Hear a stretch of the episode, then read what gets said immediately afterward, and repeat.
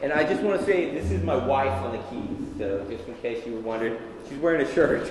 And I just want to make it clear that's my wife. So um, we are talking about relationships. We're starting a new series on relationships. And, you know, the first thing that existed in the universe before that there were even light particles or planets or even dust the first thing there ever was was a relationship. God the Father, God the Son, God the Holy Spirit. They loved each other, they worked together in unity. And so you can really see the first thing that ever existed was a relationship.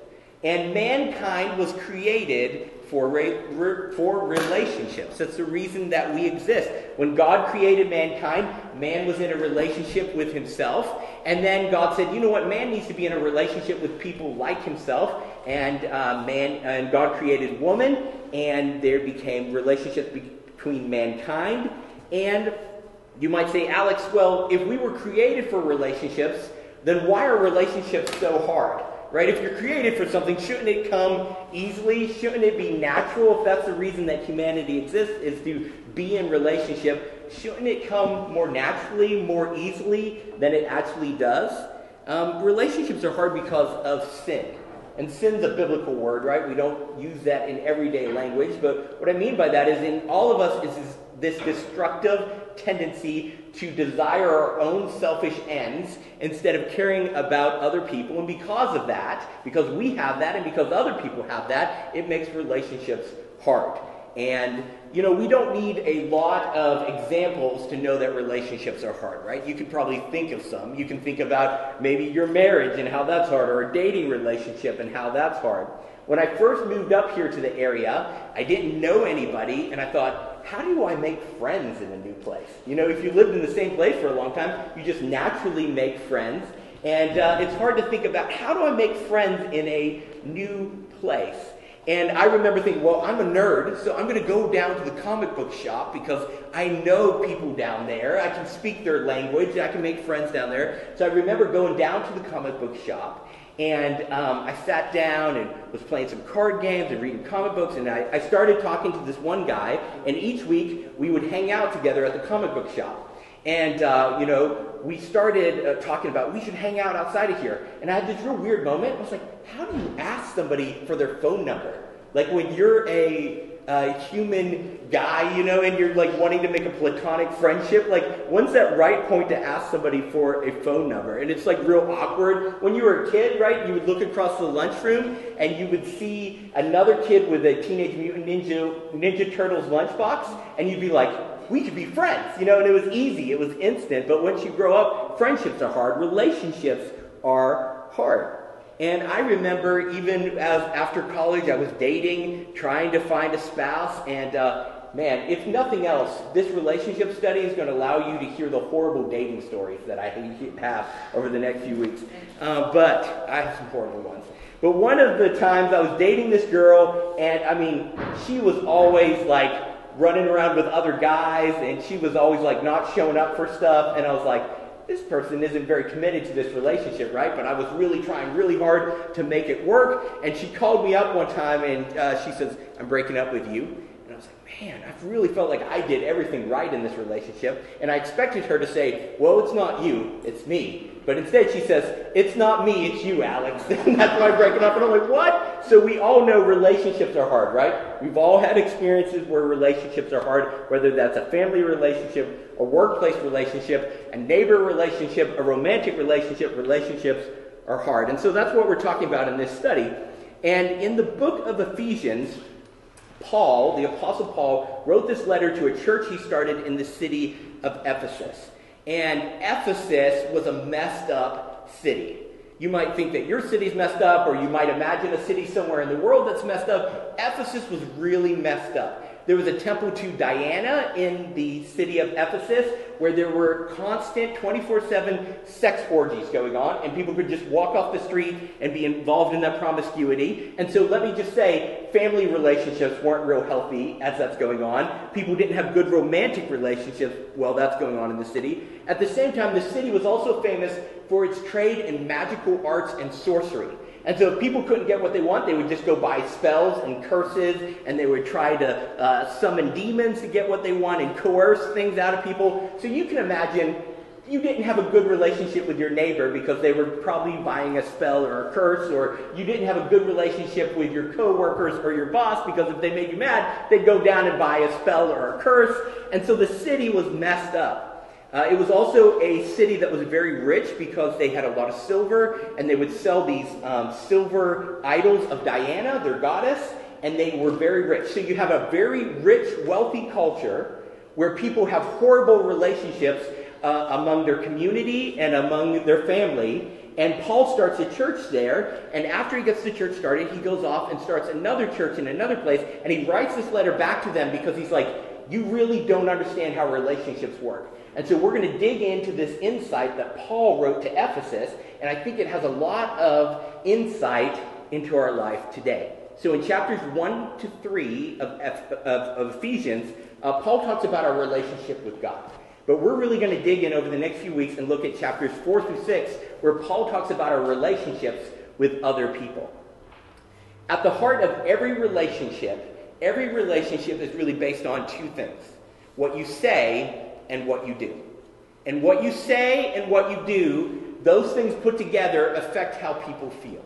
So, for instance, my wife Darby up here, if I tell her I love her, but then I don't do the dishes like I promised, right? The say is there, but the do isn't, it's going to affect the way she feels, right? But if I say I love her and then I also do the dishes like I said, it's going to make her feel loved. Now, that might be very simplistic, but really, all of our relationships pretty much work on this principle. What you say and what you do affect what the other person feels. To improve any relationship, just change what you say and what you do. It'll change what the other person feels, and it improves the relationship. And we're going to look here as Paul describes this in Ephesians chapter 4, starting in verse 25. It would help if I was actually in the book of Ephesians.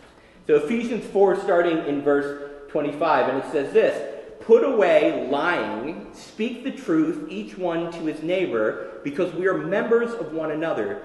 Be angry, but do not sin. Don't let the sun go down on your anger, and don't give the devil an opportunity. Let the thief no longer steal Instead, he is to do honest work with his own hands so that he has something to share with anyone in need. No foul language should come from your mouth, but only what is good for building up someone in need, so that it gives grace to those who hear it. And don't grieve God's Holy Spirit. You were sealed by him for the day of redemption. Let all bitterness and anger and wrath and shouting and slander be removed from you, along with all malice.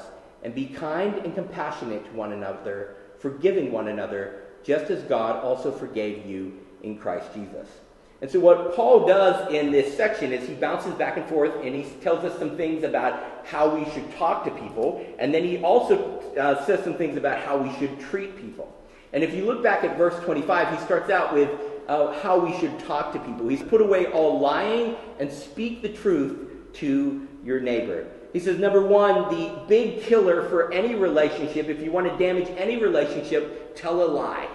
Lies always damage relationship. And you might think, well, it didn't get damaged right away, right? They didn't find out about it. But even if they never find out that you lied, it begins to gnaw on you and affect the way that you talk to them and you treat them. And he says, we should tell the truth. Be honest. If you want to improve any relationship, one of the first things you need to do is just be honest with people.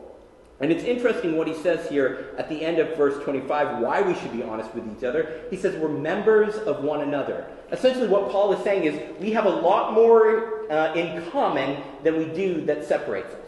If you look at any conflict between any group in the world, it's usually them saying, well, we're this way and you're that way, and we're in opposition to each other.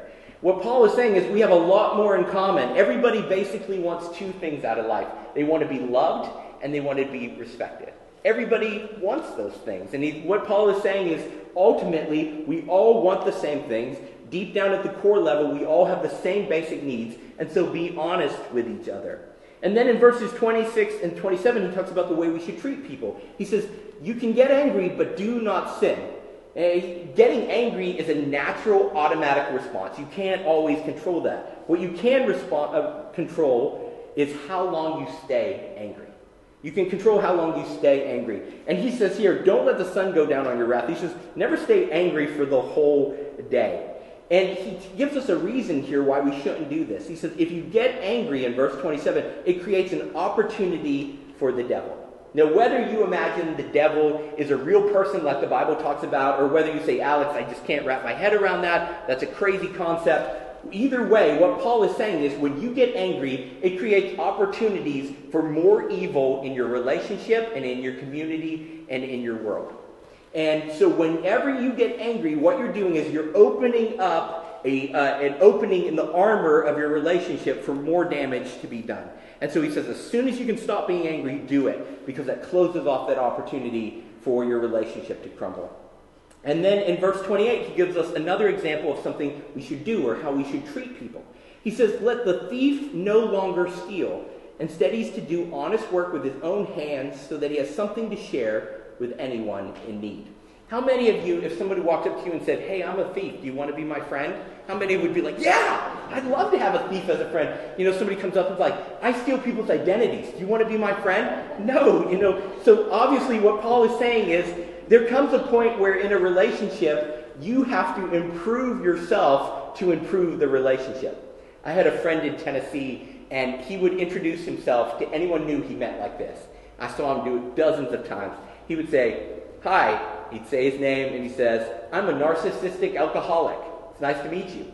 And I'm like, I'm all for being transparent, but you know, why are you introducing yourself this way? And what I found after a while was this was kind of like his excuse. He was like, I'm going to stay this way, and I just want you to know up front, off the bat, this is how I'm going to stay. And so finally, I confronted him. I said, Did you ever think about changing and not being a narcissistic alcoholic?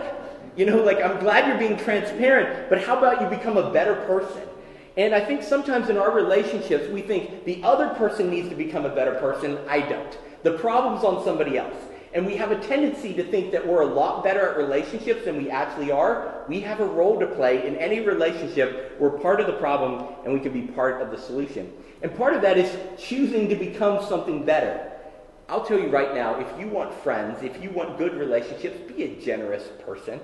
People like to be around generous people. They like to be around people who are kind and generous and giving, who aren't, um, aren't thieves, aren't always taking, but they want to give back. So become the person that you need to be to build a better relationship as well. And then he switches back to talk about how we talk in verse 29, how we talk to people. He says, No foul language should come out of your mouth, but only what is good for building up someone in need. Now, when we hear the word foul language, we're like, Paul's talking about using profanity, right? Well, they didn't have profanity in the same way here in the first century like we think about it today. What he's talking about is the way we talk to and about people. You say, Alex, how do you know that's the case? Because the second half of the verse, he contrasts it. He says, we should only say what is good for building up people in need. So he's not talking about using profanity here. He's talking about us trash talking somebody else, talking down to someone else, criticizing someone else, or talking bad about someone else behind their back. He says this is the way you should talk to people. Only say things that are good that build up people in need. And he's not talking about a physical need here, he's talking about emotional need. Everybody you encounter has an emotional need. They have a desire to be affirmed. Your words could change the trajectory of a life. And what Paul is saying is when we tear down, when we criticize, when we complain about people, when we talk bad about people, he says that's not helping people grow and be built up and become who they need to be. It's actually tearing them down, it's holding them back. And he says here that we should, when we um, talk good about people, when we build people up with our words, he says it gives grace to those who hear it. Grace is a Bible word, but essentially it means getting good when you don't deserve it. And so, what Paul is describing is saying good things to people, building people up because you see potential in them, or not because they necessarily deserve to have those good words. He says in verse 30 that if we talk bad about people, it grieves God's Holy Spirit. It grieves God's Holy Spirit. We don't use that word grieve in our everyday language very often. You know, I'm not like when uh, we were watching the Super Bowl and the internet connection, we were streaming it, and um, all of a sudden it's like buffering. And it's like right in the middle of a play, and you're like, what happened? And I'm like, I'm grieved at the internet right now. You know, like you don't use that in everyday language. But being grieved means your heart is breaking. Like if you've had a romance and it fell apart, if you lost a loved one, that's when your heart is grieving. It's deeply troubled. And it says that's what happens to God's heart the Holy Spirit's heart when we talk poorly about people, when we treat people poorly. And so in verse 31, he jumps back again and he talks about uh, a way that we should treat people. So he's been talking about how we talk about people, how we treat people, how we talk about people, how we treat people. In verse 31, he says, Let all bitterness and anger and wrath, shouting and slander be removed from you, along with all malice. He says, Don't even have these things in your life. And, you know, he, there's a progression here between bitterness and anger and wrath, and then it moves to shouting and slander. So, what starts as a thought grows into words, and what starts as words then grows into actions. You see that progression that happens? It starts with bitterness, that's a thought, and then you get anger and wrath, and then it leads to shouting and slander, that's talking bad about people, being loud, having to say something. That moves to what we're saying he says this needs to be moved, uh, removed from you, along with all malice. Malice is when you start doing things just to get back at people, just to hurt them, just to somehow poke at them. And he says in verse 32 instead, what we should do is be kind and compassionate to one another, forgiving one another, just as God forgave you in Christ Jesus. The foundation to any healthy relationship is forgiving people who don't deserve to be forgiven. Because in any relationship you're in, there's going to be people that hurt you and people who respond badly, and it gives you an opportunity to respond like Jesus. If you want to make any relationship in your life better, simply do this. Talk to people like Jesus talked to people. Love people like Jesus loved people. And act towards people like Jesus acted towards them. Any relationship will improve if you treat people like Jesus treated you. And that's the whole message of the gospel, right? The central message of the Bible is that Jesus Christ came into the world not to condemn people, but to die in our place, not because we deserved it, deserved it, but because he freely offered it to everyone who believed. And so the best way to act in a relationship is to act the same way that Jesus does towards us when he freely forgives us for what we've done wrong. Not because we've deserved it, but because he chooses to love us. And so, as we come to the end, I want you to think about your relationships. Maybe think about just one or two relationships, maybe a family relationship, maybe a relationship with a neighbor in the community, maybe a relationship in the workplace, maybe a relation a romantic relationship, and think, how can I change the way I talk to people and the way I treat people in this relationship this week? How might that improve the relationship if I change just those two things? And maybe just think about some practical ways you can do that in your relationship this week. Let's pray. Lord Jesus, thank you for your word. Thank you that you care about every aspect of our life. But at the very foundation of everything else is a relationship a relationship with you and a relationship with others. Lord, I pray that you will make us a people who love people like you love them, who talk to people like you talk to us, who treat people with kindness and with undeserved uh, respect. And Lord, I pray that you will help us to think about the relationships that we're in this week and think about how we talk to people, how we treat people, and how we can improve that relationship, how we can change how people feel in their relationship by changing the way we talk to them and the way we treat them. And I pray all these things in the name of Jesus Christ. Amen.